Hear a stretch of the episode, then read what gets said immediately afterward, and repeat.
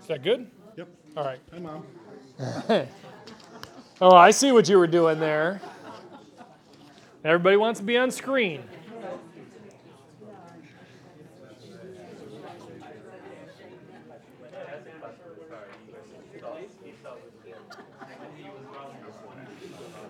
All right, let's go ahead and get started with our class this evening. I'm exceptionally thankful that you guys came out.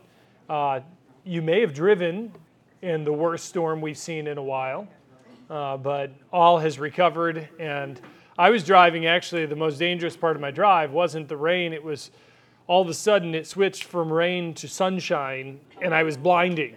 Um, so, but in any case, I'm grateful. Yes, that's right.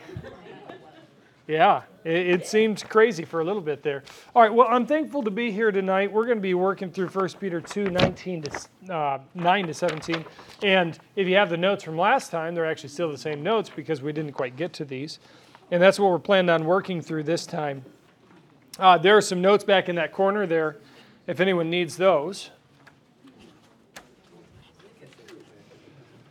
Uh, is there an electronic resource for you guys to get these notes of some nature? Do they?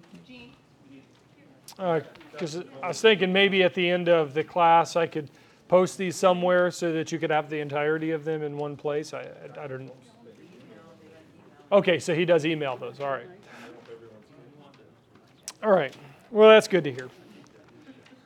All right, open your Bibles with me to 1 Peter then.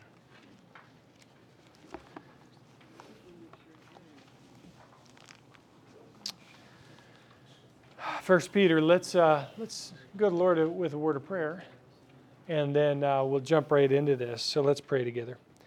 Father in heaven, we read in your word that you've loved us with an everlasting love, that those you have called to be your own are secure in your Son. They need not fear, whether that be the threatenings of our world or whether that be our own sinfulness that remains within us. For Father, we have an advocate with you, Jesus Christ, who is the righteous one, for whom has given to us his righteousness. Beyond this, we have been given the very Holy Spirit, who convicts us of sin and of righteousness and of coming judgment, who changes us and makes us new so that we long after to do the right thing and gives us then the ability to accomplish it. All of this is because of your work on our behalf. And so, as we consider today the blessed situation you've placed us in, we recognize that we are here not because we were better than others, we are here because your grace was that great. And so, help us to consider that grace and especially consider how we can take this word to a world that does not yet know you. For as Peter indicates, those who do not know you are yet without hope in this world. So help us, Father, uh, to look into the mirror of your word today, having looked into it to uh, reorganize ourselves in accordance with what it says. In Jesus' name, amen. All right, so 1 Peter chapter 2, verse 9 is where we're going to pick up this time. And the last time we were together, we had finished 2 1 to 8.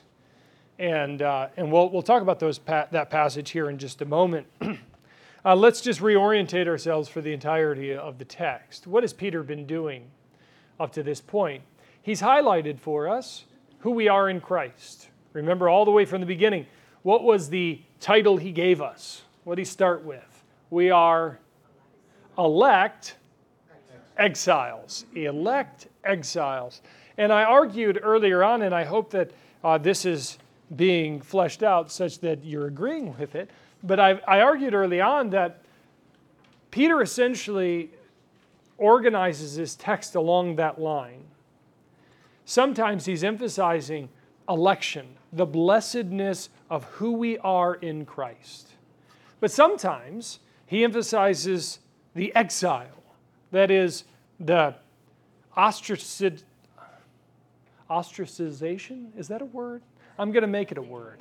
Um, of, of us as believers in a world in which we don't fit.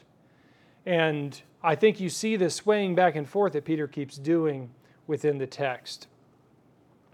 Uh, and, and mostly in the first two chapters, it's been an emphasis on the blessedness. And we're going to find in chapters 3 and following, in fact, in the end of chapter 2, we're going to find that Peter's going to turn that to some of the more exile side of things. But the passage we're going to look at today actually finishes his consideration of how blessed it is to be in Christ. And so, uh, looking back at chapter 2, verse 4, because 8 to 10 is really a conclusion to that, or 9 to 10 are really a conclusion to that. He says, As you come to him, that is a living stone, rejected by men, but in the sight of God, chosen and precious. You yourselves, like living stones, are being built up into a spiritual house to be a holy priesthood, offering spiritual sacrifices acceptable to God through Jesus Christ. For in Scripture it says, See, I lay on Zion a stone, a chosen, precious cornerstone, and the one who trusts in him, ah, he will never be put to shame. Now, to you who believe, well, this stone is precious. But to those who do not believe, nevertheless, the stone the builders rejected, it's still become the cornerstone. And it's become a stone that, that causes people to stumble and a rock that causes them to fall. And here's where we ended last time. They stumble. That is, those who do not believe, they stumble because they disobey the word or the message, which is also what they were destined for. So, we argued last time that Peter was making this balance uh, between, or this comparison between believers and unbelievers. He says, For you, there is no shame. For the one who believes in the rock. Remember, he's, he's picturing Jesus as a rock, using Old, Old Testament illustrations, and he says, This rock is like a wave. Depending on how you approach it, depends on how things are going to go. Now, we were just recently in Florida, and uh, you know, if you're if you're ever trying to be on a board out in the ocean on, on the waves, how are things going to go if your board is facing the waves? Maybe nobody's ever done this, but it goes pretty well because you just you kind of go over the waves. What happens if you're not quite paying attention and your board is sideways when the wave comes at you? Total destruction. and, uh, you know, and so here I am sitting on the beach because in February, the closest I got to the ocean was my toe. Uh, but I'm watching my girls out there in the ocean, and, and one of the fun parts is when they don't quite see a, a wave coming. and so I'm just watching, oh, this one's gonna, this one's gonna be it, wham! And then, you know, they get up and, uh, and all is well. But um, those waves can be a source of fun for them, or they can be a source of devastation for them. And it depends on how they meet that wave, right? And in the same way, uh, the stone that is Christ, it depends on how you meet him. Do you come to him to believe in him? And if you do, then he becomes a stone in which you find security. But if you come to him disbelieving, then he becomes a stone over which you stumble and fall. And Paul's or Peter's point here is despite what people think of Jesus, whether they believe in him or not, nevertheless, he became the cornerstone. This is God's building program. And so now they've got a choice believe in him, be built on him, and all will be well. Do not believe on him, stumble over him, and be crushed.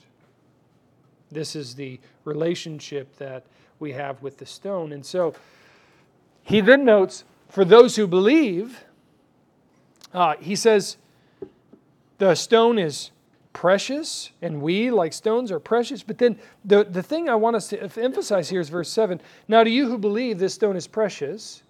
And then he says this. Um, oh, where is it? Um, oh, well, I'm looking. Oh, it's, it's the very end of 6, actually, because he says this The one who trusts in him will never be put to shame. All right, now, you and I live in a Western world, all right? And that means that we tend to think in categories of guilt and innocence. In many Asian countries and many Eastern countries, uh, they think in terms of shame, honor. And it's a whole different way of thinking about things. Uh,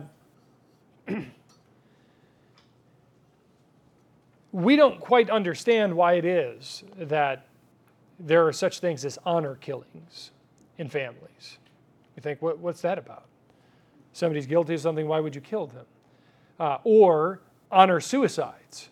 These are quite frequent in the Eastern world, where people will do something shameful that will bring dishonor to their family, and then they will actually commit suicide in order to restore honor to their family. And that makes no sense to us, but it's the way that a lot of people think. In 1 Peter, they were an honor shame culture. Imagine, because remember, Peter's audience are believers who were converted from pagan, the, their pagan culture. How do you think they were viewed by their community? Yeah, they, they were dishonorable. They were shameful because they were rejecting, whether it be the gods of uh, the ancient peoples, the, the family gods that we've always embraced, whether that be Rome itself. Remember, we talked a number of weeks back about how uh, the imperial cult was a way to build society around the emperor and indicating divine status to him. Christians couldn't do that. But of course, what that meant was if if your community had a bunch of Christians, it meant it had a bunch of people who weren't showing right honors to Caesar, and then Caesar isn't going to show honors to this city, and it's going to be a problem. So, here, uh, from a societal vantage point, these readers are, are feeling the weight of dishonor for having followed Christ. And Peter comes along and he says, For those who believe, in the rock, in this stone, in Jesus, there will never be dishonor. And of course, he's not talking about temporally, he's not talking about in this life, because of course, there might be. What he's saying is, eschatologically, eternally, what actually matters, right? When we get to what actually matters, there will be no dishonor. In fact, there will be honor for those who believe. Because at the end of the day, at the end of the day, uh, Philippians chapter 2 tells us that because Jesus has taken the cross, because he's risen from the dead and received a name that is above every other name, what's going to happen at the end of time? Every knee will bow and every tongue will confess that Jesus Christ is Lord to the glory of God the Father. We're just doing it before time, right? And, uh, and so the honor is for those who believe, Peter's point is. So then he makes the contrast then. Because, and he never makes it explicit, but, but the point is there. So if the honor is for those who believe, what is remaining for those who do not believe? They're in the dishonorable position, despite the fact that they are trying to put dishonor upon you for having believed in Christ. They're in the dishonorable position, seen from an eternal perspective. And they stumble, they trip over this stone. Why? Because they disobey the word. And Peter's going to go back to this numerous times. Paul goes back to this Romans chapter 9. Why is it that the Jews did not believe in Christ? Paul tells us in Romans chapter 9 it's because they didn't believe the word. You don't believe the word, you don't believe the stone. And he says here that they did not believe the word, and therefore they did not believe the stone, and therefore they stumbled as they were destined to do. Verse 9.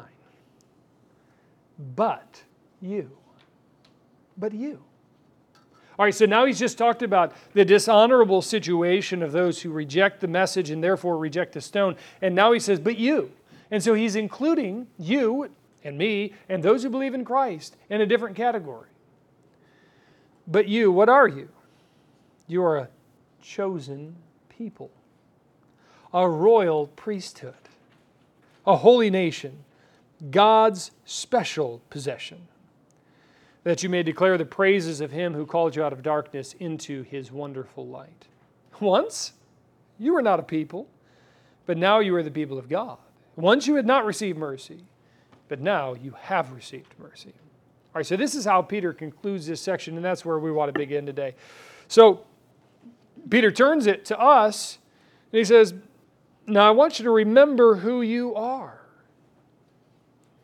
And friend, I, I really think, you know, we live in a community today that talks a lot about personal identity. Be yourself, be who you are. And most of the time I hear that, I think it's, it's touting um, garbage, really. It's embrace your sinful uh, tendency and run with it as fast as you can. Well, that's self destructive. Let's not do that. But there are times where, when Scripture calls us and says, This is who you are, that we need to say, This is who I am, and embrace that and run with it. And so here's what it says But you are, what are you? First, an elect people. You're an elect people. Now, I'm going to have us take a look at these passages from the Old Testament because every one of them comes from the Old Testament. So, keeping your finger here, flip back to the book of Isaiah with me, Isaiah chapter 43.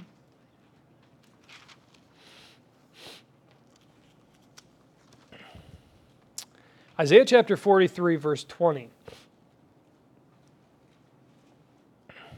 He says this The wild animals honor me, the jackals and the owls, because I provide water in the wilderness, streams in the wasteland, to give drink to my people, my chosen. We could translate that. My chosen people. And then he goes on. Why do I think that this is actually the passage he's referring back to? It's because of this. He goes on in the next um, verse there the people I formed for myself that they may proclaim my praise. Now, if you remember verses 9 and 10 we just read, that's exactly what he says about us. So, this is the passage he's referring to. My people, my chosen, the people I formed for myself. Out of all the nations of the world, you remember back in Genesis? There's lots of nations.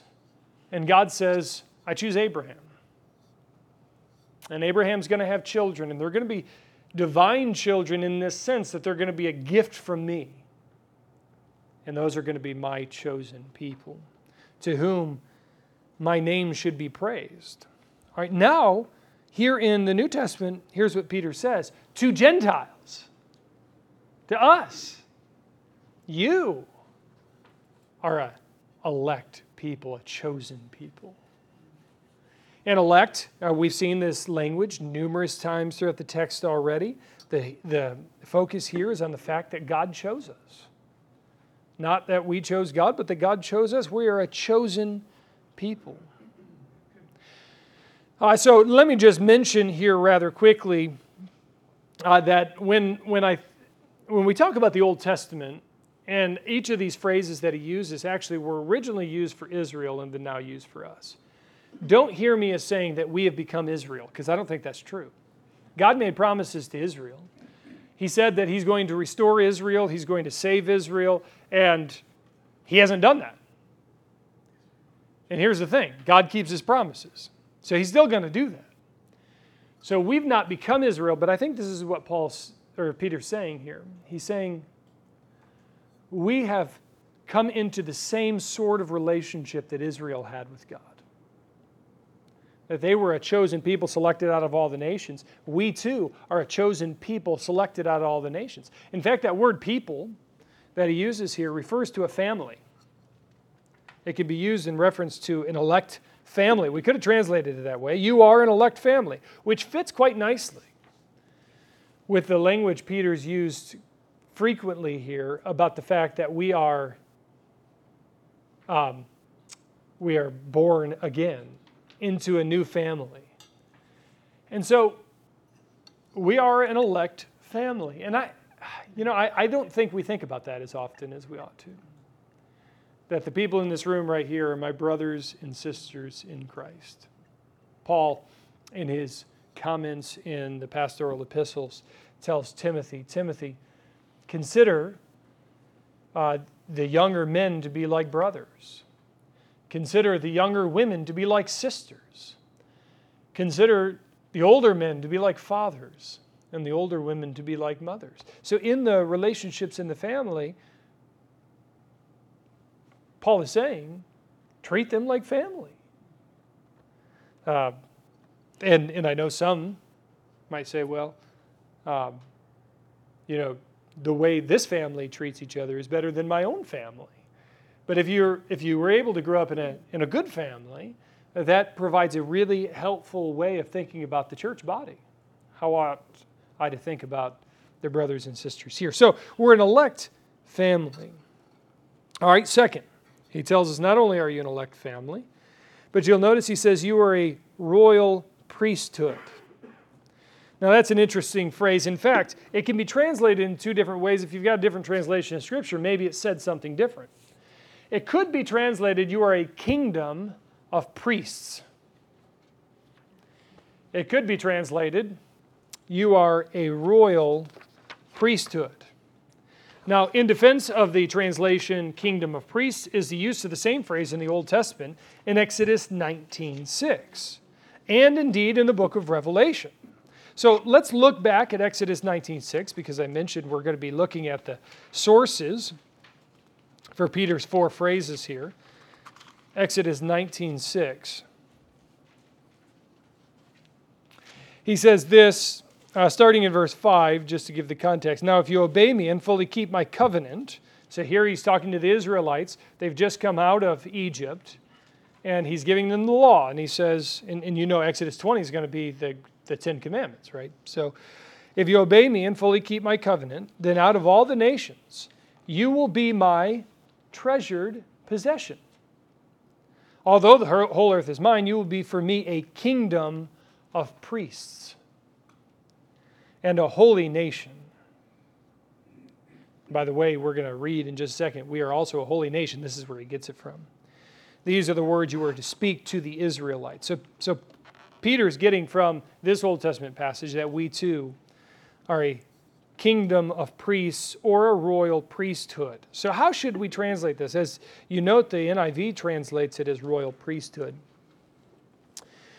Uh, I think that is the best translation, and here's the key reason I think this is why this is the best translation uh, Peter communicates three other characteristics here. Notice, you're a chosen people, a royal priesthood, a holy nation, God's special possession. But if I change it, you are a chosen people, a kingdom of priests, a holy nation, God's special possession. We no longer have an adjective and a noun, an adjective and a noun, an adjective and a noun. It changes the structure of the passage. And so I think the best thing here to say is royal priesthood. Now, does that deny the fact that we are a kingdom of priests? I don't think so. Because remember, he's just said we were built into this uh, temple to be what? Priests. And I would make the argument, I don't know where, uh, where your pastor falls in this, but I would argue that there's a sense in which we are presently um, experiencing uh, we have been translated, Paul says in Colossians, we've been translated into the kingdom of his dear Son. So the kingdom of God has not yet been established on this earth, but we are citizens of that kingdom, even though we are not there. That, I think that's what Peter's saying. You are exiles. You're not in your homeland, the kingdom, but you are kingdom citizens awaiting that homeland. All right? So here then, we are a kingdom of priests but then I think as well, royal priesthood indicates that we are priests and that in fact we are members of the royal family. And that makes sense too. So, in, in either case, the suggestion is that we are priests, yes, and that we are related to the king. All right. So, what about the third phrase? You are a holy nation. We already looked at this passage in Exodus 19 6. You are a holy nation. Now, let's consider that phrase for just a minute. Imagine that the Romans got a hold of this document. What do you think they would think of that phrase? uh, you know, how did the Romans keep their control? Well, they kept their control by, you know, pretty tight, tight controls on things. They had their thumb on everything. And the moment there was a just an inkling that there's somebody rising up to challenge Caesar, snuff it out. And so here comes along these Christians and they say, oh, we're a distinct holy nation over here. All right? Um, these are fighting words, frankly, but Peter can't help but say them because this is true. We are a distinct nation. And we're going to see this in chapter th- or a little bit later because he's going to develop what it means to be a holy nation living among another nation.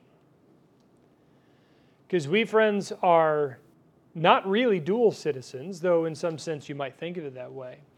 I would argue that I'm a citizen of the kingdom of God who's been, who obeys the American government because my, my king tells me to.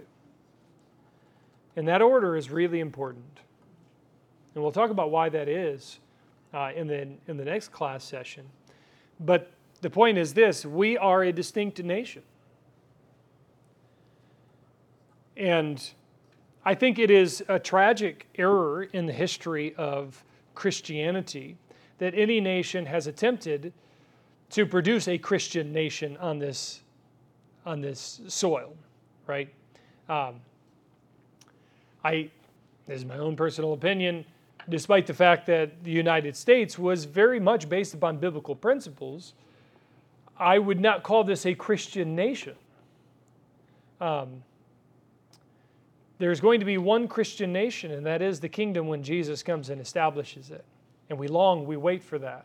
Now, there may be a predominance of Christians within a nation, and that certainly will influence and affect the way that that nation operates and runs. And that's not a bad thing. Uh, but, you know, for us to say, well, this is a Christian nation, I'm just not sure Scripture gives us reason to try and establish a Christian nation. And if you look back through history, every time that has been attempted, it's caused great harm uh, rather than rather than the benefit that I think most people attempt to do. And we can, man, boy, could I jump into that in terms of. Uh, I want to know which nation actually tried it. oh well, Calvin's Geneva, um, in particular, uh, but mo- uh, but Europe. Um, you know, uh, yeah, I mean, if you go back to the Reformation period, almost all those countries were attempting to establish um, Christian nations. And the problem is, you can't legislate conversion. And that's, that's the problem because then all of a sudden you were born into Denmark and you were a Christian. But you weren't because you can't be born a Christian. Uh, but but all of a sudden, what that does is it corrupts Christianity because then Christianity becomes a political thing rather than the thing it really is, which is a spiritual thing. So I, I could jump into that and political philosophy and all that, but um, but I like your pastor too much, and he might not like me afterwards. I don't know. I, I don't I don't know where he falls or in all that sort of thing. So uh, so I'll avoid it. All right. That's that's that's the best thing you can do, I think. Um, but here, here's what Peter's saying about the, the church. The church is a Christian nation. It's just a nation that doesn't have its own governance right now. Waiting for our borders. That's exactly right. That's exactly right. So we've got a king, and we do follow his, his constitution. Uh, but his constitution says this, and, and we're going to see it right down here. Uh, notice um, verse 13 of chapter 2 Submit yourselves for the Lord's sake to every human authority whether to the emperor as supreme or to the governors as sent by him. So I don't think it's accidental that quickly after having said you are a Christian, you are a holy nation, he then says, by the way, here's what God tells you right now. While you're in exile, while you're on this journey, obey the governing authorities over you. Okay? So we'll talk more about that at a future time. But so, what are we? We're a chosen people, chosen by God, a chosen family, really. We are a royal priesthood. We have direct access to God through Christ, and we can offer sacrifices of praise to Him. We are a holy nation. That is, we are a sanctified nation. We're set apart for God. We are a people that, though from the nations, have established a nation together. If you t- want to talk about a melting pot, we often talk about that in terms of the United States of America, the kingdom of God will be a melting pot. Every tri- tribe, every tongue, every nation will be there. according to the scriptures. All right, so then he gives a, a final thing. Um, he says, You are a people for his possession. You are a people for his possession, or as the NIV here puts it, uh, you are God's special possession. Chosen out of many others that could have been, but you are God's special possession. And again, this goes back to Exodus 19:5, which we read just a moment ago. A couple of other passages use this exact same language, Deuteronomy 4:20, 14:2, and then even in the New Testament, Titus 2:14. And so Peter's indicating here that readers, and by implication, you and me as modern believers, are like Israel in that God has chosen us to be his special people. Why did he do this? Why did he make us these four? Why did he give us these four incredible blessings? He tells us here in this passage. You are all of these things so that you may declare the praises of him who called you out of darkness and into his marvelous light. Why are you a chosen people? Why are you a holy nation? Why are you a kingdom of priests? Why are you God's special possession? It's so that you may declare the praises of him who called you out of darkness and into his marvelous light. Obviously, the idea here is that this is verbal, right? Can you declare the praises if you never say a word? No. The answer is no. Instead, what are we to do? We are to tell the nations.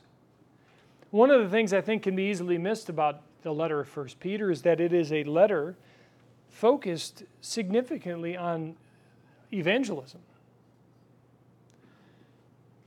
Why is he calling us to obedience in the ways in which he's about to call us to obedience? He tells us in 2:11 and 12, so that by your obedience others will see God, and seeing God they might be converted to him. And here he says, you've become this special people so that you can proclaim the praises of him who called you out of darkness into his marvelous light. How are other people going to know about the light if we don't share?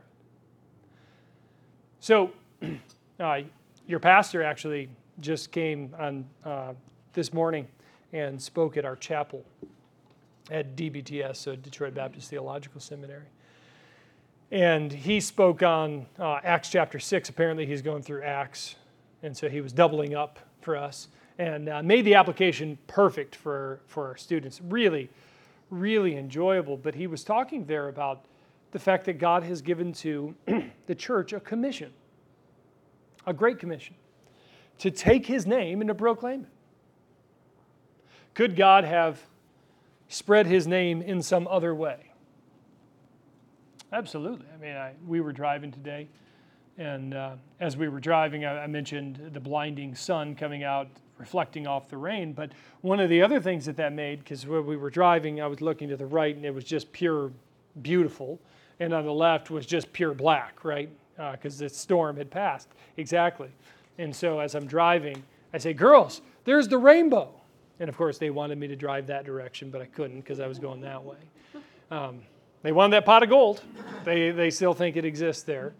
And then I was saying, well, no, if we drove there, I don't think it would be there anymore because I don't. I think it moves, but I don't know. D- does it differ based upon where you are, how you see it, or I, I don't know? But that's what I told them uh, with some confidence. So, uh, yeah, that's right. So, in any case, you know, could God have put in the rainbow this this verbal message about who He is? Well, I do think the rainbow is a message, and it says something about God, but it's not a verbal message. So he left that to us. He left it to us. So here's the thing are, are you a member of a holy nation? Are you God's special possession? If you're these things, then are you proclaiming the goodness of Him who called you out of darkness into His marvelous light, because that's what He did it for. And I trust that that's true of us. So, uh, and, and, by the way, this language of gulling us out of darkness into a marvelous light, remember Isaiah 9 2? You know this passage from, um, from the Gospels, actually, because it says, Those who are in Galilee, in the land of darkness, have seen a great light. It's referring to Jesus coming and dwelling in Galilee. And now we have seen a great light. We've been called into this wonderful light. So let's proclaim his goodness. And then he concludes this with verse 10 here. he says, Once you were not a people, but now you are the people of God. So here's the, the point. Once, everyone in this room were not related to each other at all. No, I don't know. Maybe you actually are related to each other. Uh, I'm still, I'm, I, you know, I've been at Inner City Baptist Church for six years, and I'm still finding out relationships that go deeply in the church. Oh yeah, they're my second cousin, and you know, they, so maybe there's that kind of a thing going on here. I don't know, uh, but most likely, for the majority of us in this room, we had literally no connection to each other prior to Christ. There was there was no no relation. But here he says, once you were not a people. You were not a people, but now you are God's people. Once you were not recipients of mercy, but now you have received mercy. By the way, that quotation comes from Hosea. If you remember, Hosea calls one of his kids uh, by the name not having mercy or something like that. And then uh, reflecting on how Israel has indeed experienced mercy. Those Old Testament prophets, I tell you, they went through quite an ordeal. Um, if you've ever studied uh, the word pictures that God called some of those Old Testament prophets to, it's quite, quite interesting. All right, so here we are. Here's, here's what he says about us. So, you've not been given over to shame, but to honor. And here's all the things that you are. You're, you are blessed in Christ. So, proclaim that blessing on the housetops. All right, that leads us to 2 11 to 12. And I'm going to make the argument that 2 and 11 to 12 is a turning point in the book. Uh, this is the turning point from, uh, you know, if you want if you like how Paul often does it, he does it in Romans, he does it in Ephesians, from the indications of who you are to the indications of what you should do. That, that's often a pattern. And that's what Peter does here. Now he's going to turn and he's going to say, okay, let me remind you who you are.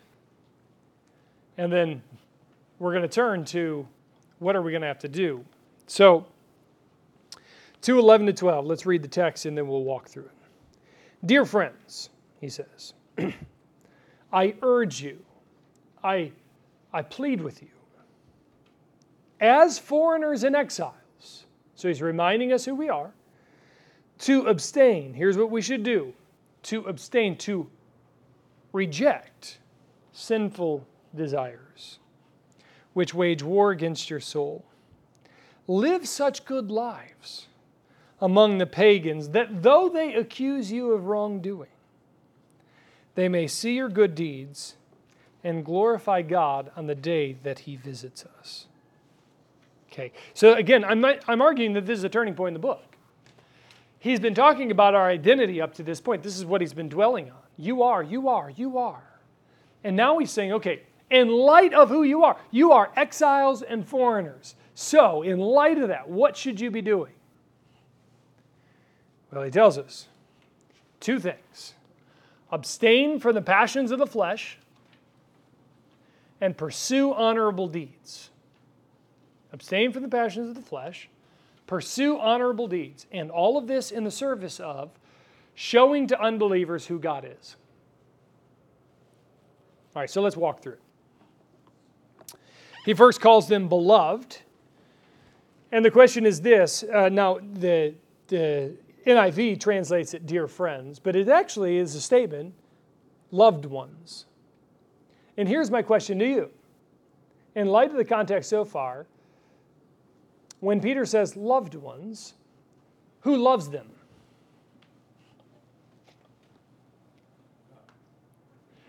Yeah, so the NIV translation takes it as Peter loving them because he says beloved. So the idea seems to be that Peter's saying to them, Hey, I love you guys. And so, dear friends is kind of the equivalent. But I actually think that the point here is not beloved like dear friends, but you who are loved by God, you who have seen God's elective love poured out on you. So, what is now your, the requirement of you? So then he says, as sojourners and exiles, as these people who are foreigners in the land in which you find yourselves. Now, I, I won't walk through this again because we did it at the beginning of the class uh, a, a number of weeks back. But this is where Peter is addressing believers as those who are foreigners in the world in which they currently reside. We don't fit here because we've been transformed by the Spirit.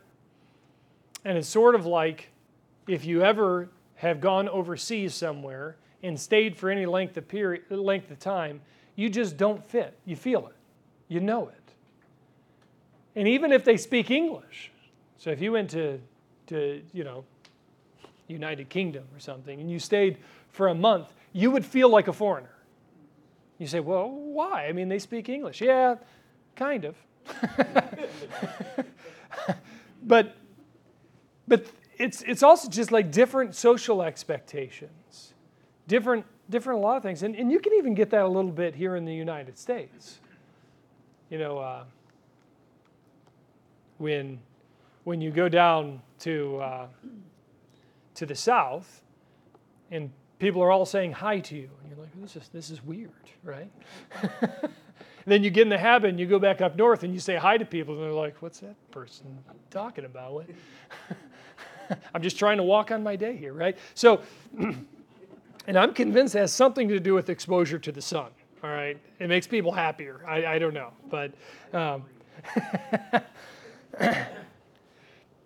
but you feel like a foreigner, and that's what Peter's saying here about us. He says that you are foreigners, you're exiles, you're outside of your homeland, and you feel like a stranger.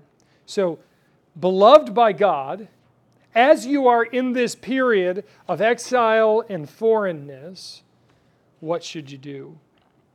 He says, first, to abstain from the passions of the flesh. And this is a good reminder for us that when we become believers, God doesn't take away the passions of the flesh. And I, know you hear this sometimes. You know, when I became a believer, all those desires, they just went away. Well, good for you. it never happened to me, right? Um, and so Peter's saying, look, as those who've been loved by God, you've been called out, you've been changed, you've been made new so that you're a foreigner in this land. Nevertheless, here's what you have to do you have to fight against the passions that arise within your own flesh. It's still going to be there. And you got to fight. You got to fight every day. Man, does selfishness like pop up? You know, you're like, oh, yeah. uh, you give yourself the Humble Award one day. and uh, you realize that the actual giving of the Humble Award indicated that you weren't humble, right? But, um, but you realize that no matter how high you've scaled the conquering, that it's always there, right? And here Peter says, here's what we have to do we have to abstain from the passions of the flesh. Peter doesn't clarify what those passions of the flesh are. We could turn to Galatians, in Galatians chapter 5. Paul says, the lusts of the flesh are evident. And then he mentions two major types of sin. He mentions sexual things, and then he mentions relational tensions.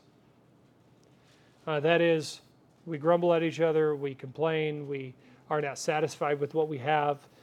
These are all things that are natural to the flesh. Who do we think of first all the time? We're thinking of ourselves, right? Uh, me, myself, and I, right? I know uh, the acronym is supposed to be Jesus, other you, uh, but we're so often Yajas, right? you, other Jesus, right? Uh, and hopefully others is in there. Maybe you're you Joes. I don't know. Messing the whole thing up. But the point is that we, you know, the, the desires of the flesh are always present with us. And Peter says here, we must abstain from them. The idea of abstaining means that it's going to put pressure on us to go a certain direction, and we refuse to go that way. To abstain, you know, we, we talk a lot about abstention. I'm an abstainer from alcohol. It means that I'm not going to partake of it. I'm not going to, to, to go that direction. And that's what Peter says. We must look at sin and the things that used to characterize our life. We must say no to them. And this all because it affects our testimony to unbelievers. We're going to see that in just a moment. Notice he says something else about these passions of the flesh. He says they wage war against the soul. So, this assumes that if you're a believer, then there is a war going on inside you. And I think that there are some sanctification models and there's some hope that some believers have that if they'll reach this level of maturity, then they'll get beyond the struggle. And actually, all that we do is we dig deeper into the struggle. We discover more and more how deep our problems are as we're seeking to solve them by means of the gifts of the Spirit. Nevertheless, it's a battle, it's a war, and this is why Paul talks about uh, in Galatians chapter 5. He says, You've got two options for your life. Are you going to do the works of the flesh, or are you going to follow the fruit of the Spirit? And the language there is fascinating to me because the works of the flesh, those are the things that naturally I do. They're the works of the flesh. But then the fruit of the Spirit, I can't make fruit, right? Um, the fruit of the Spirit is something that God, the Spirit does in me and produces fruit in me. And so Peter here, though, is saying, look, you may not be able necessarily to produce the fruit in yourself, I think you can cultivate and fertilize and, and all that. But, but you can't produce the fruit. But you can do this you can abstain from the lust of the flesh, which wage war against the spirit who's at work in you.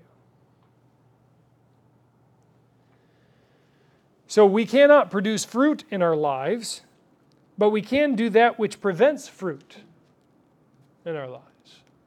I can't actually, so I've got this apple tree in my backyard. It's fantastic. It produces the best apples. Love it. It only produces fruit every other year. I don't get it. I don't know what's going on with that. Maybe that's normal. First year we moved there, I said, that's the ugliest tree ever. Maybe I should cut the thing down. And we didn't. And then the next year we're like, look at all these apples. This is incredible. What a blessing. And so I've got to go out there, and, and I just did it this last weekend, um, trimmed the apple tree. And, uh, you know, so that it, you know, doesn't get the wrong branches and all that. I can't make it produce fruit in one sense. But, you know, if, if I allowed the tree to just go on its own, it would not produce very good fruit. So what I'm doing is I'm spraying it sometimes, I'm doing this, that, and the other thing to make it produce the best fruit.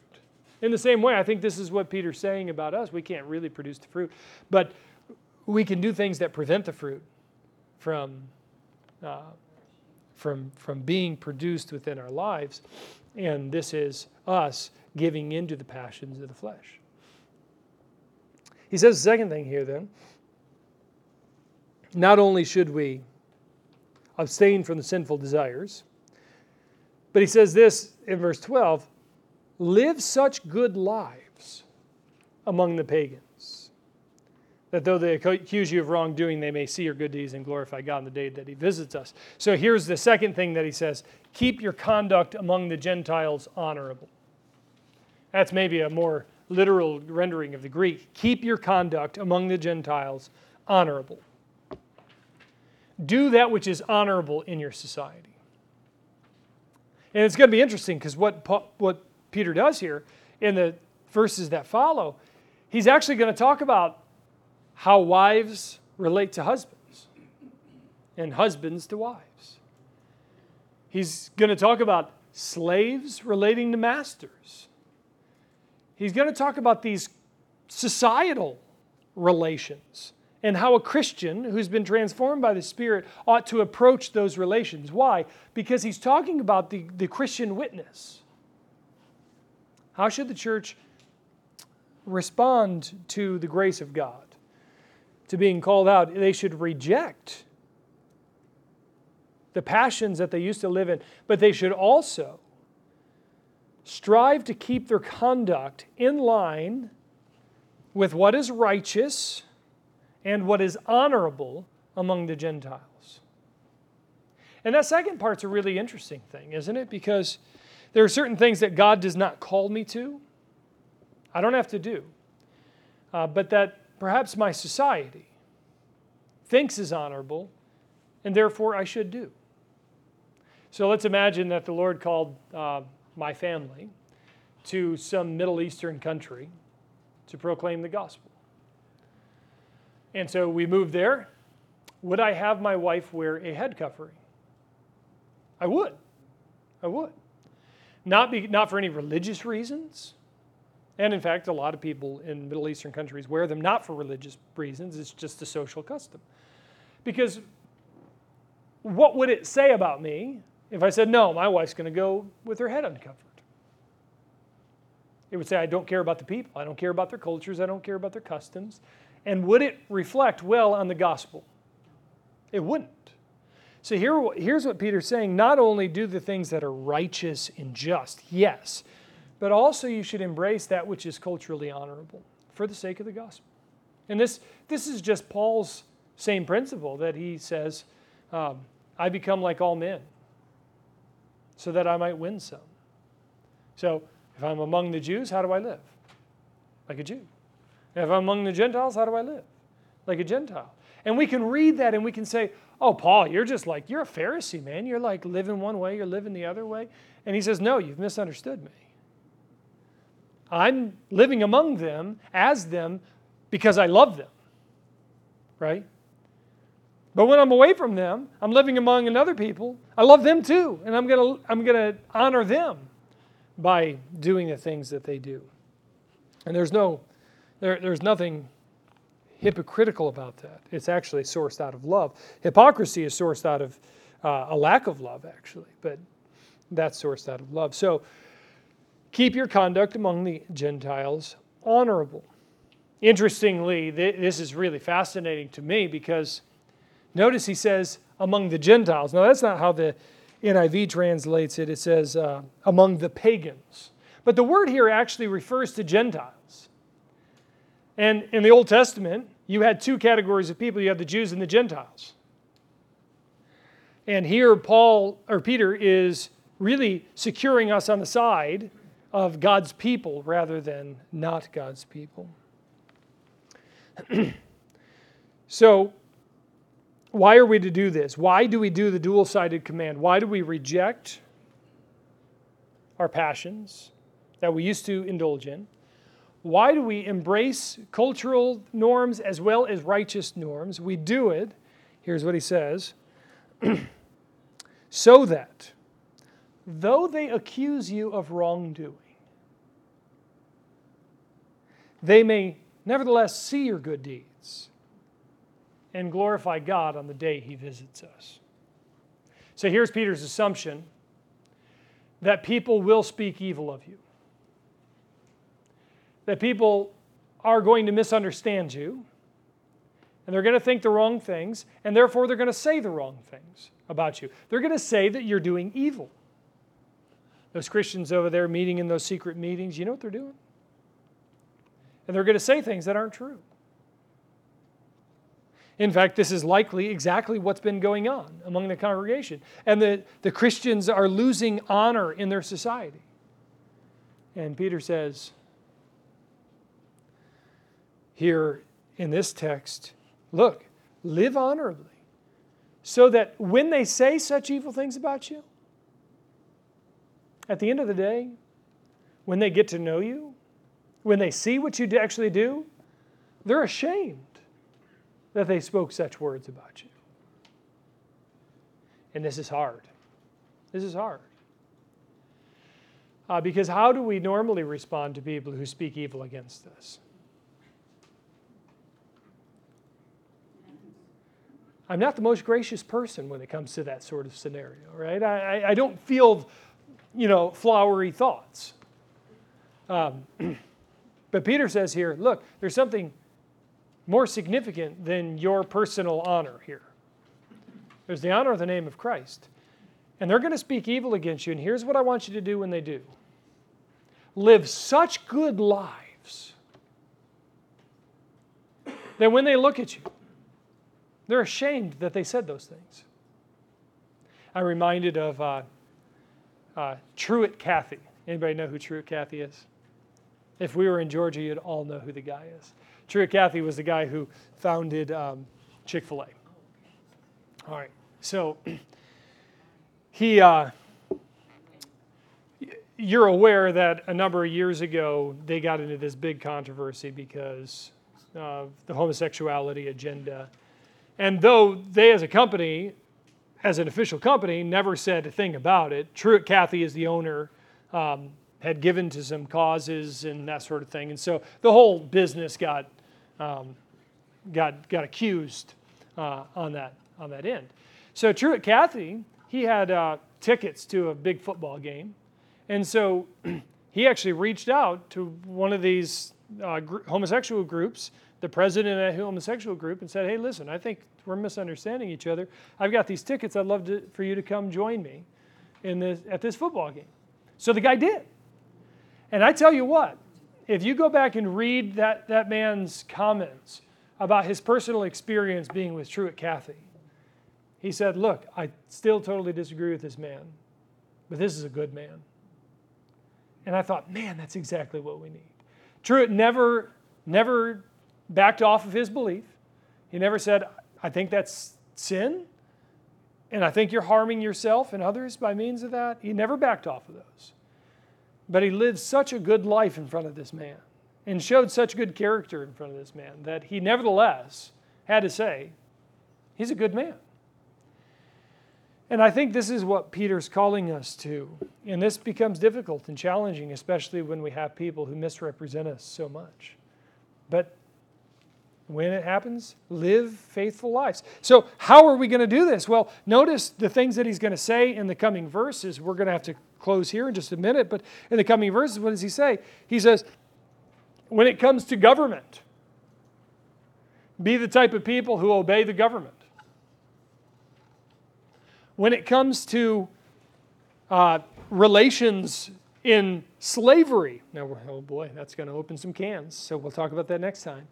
When it comes to slavery, be the type of slave who graciously submits to his master. When it comes to husband and wife relationships, model right husband wife relationships between the community. Wives, follow the lead of your husbands. Husbands, live with your wives in a fully understanding way, showing honor to them. So he walks through the various relations we have in society and he says, here's what, belie- here's what unbelievers should say about you. They may be speaking evil against you and thinking evil against you, but when they see your relationships and when they see what you do in public, they should have to say, as much as I don't like that person, they really are a good person. They're living honorably. And at the end of the day, here's what Peter says why should we do this and why is that important? Notice this that they may see your good deeds and glorify God on the day he visits us. What in the world does that mean? Now, some see this as a statement of judgment, that one day when God returns, um, they're going to have to admit that they were totally wrong. I actually don't think that's what he's saying here. I think instead, he's reflecting Jesus in. Um, Well, and notice what Jesus says in the Sermon on the Mount You are the light of the world. A city that's set on a hill cannot be hidden, neither do men light a candle and put it under a basket, but put it on the tabletop so that it gives light to all that are in the house. Let your light so shine before men that they may see your good deeds and glorify your Father who's in heaven. Peter's just going to the words of Jesus here. He's saying, here's what you ought to do live in society the right way, and that shows your good deeds and ultimately draws attention away from you to the one who's made you new. All right, so we'll talk about that the next time we come together, which apparently isn't next week because we, we have the break week, uh, spring break. Anybody going to Florida or anything fun? Don't I wish, and don't love it in. I know, I know. I, I, I just, uh, I just uh, opened some wounds around here. All right, well, we'll see you in two weeks, Lord willing, uh, because it's spring break.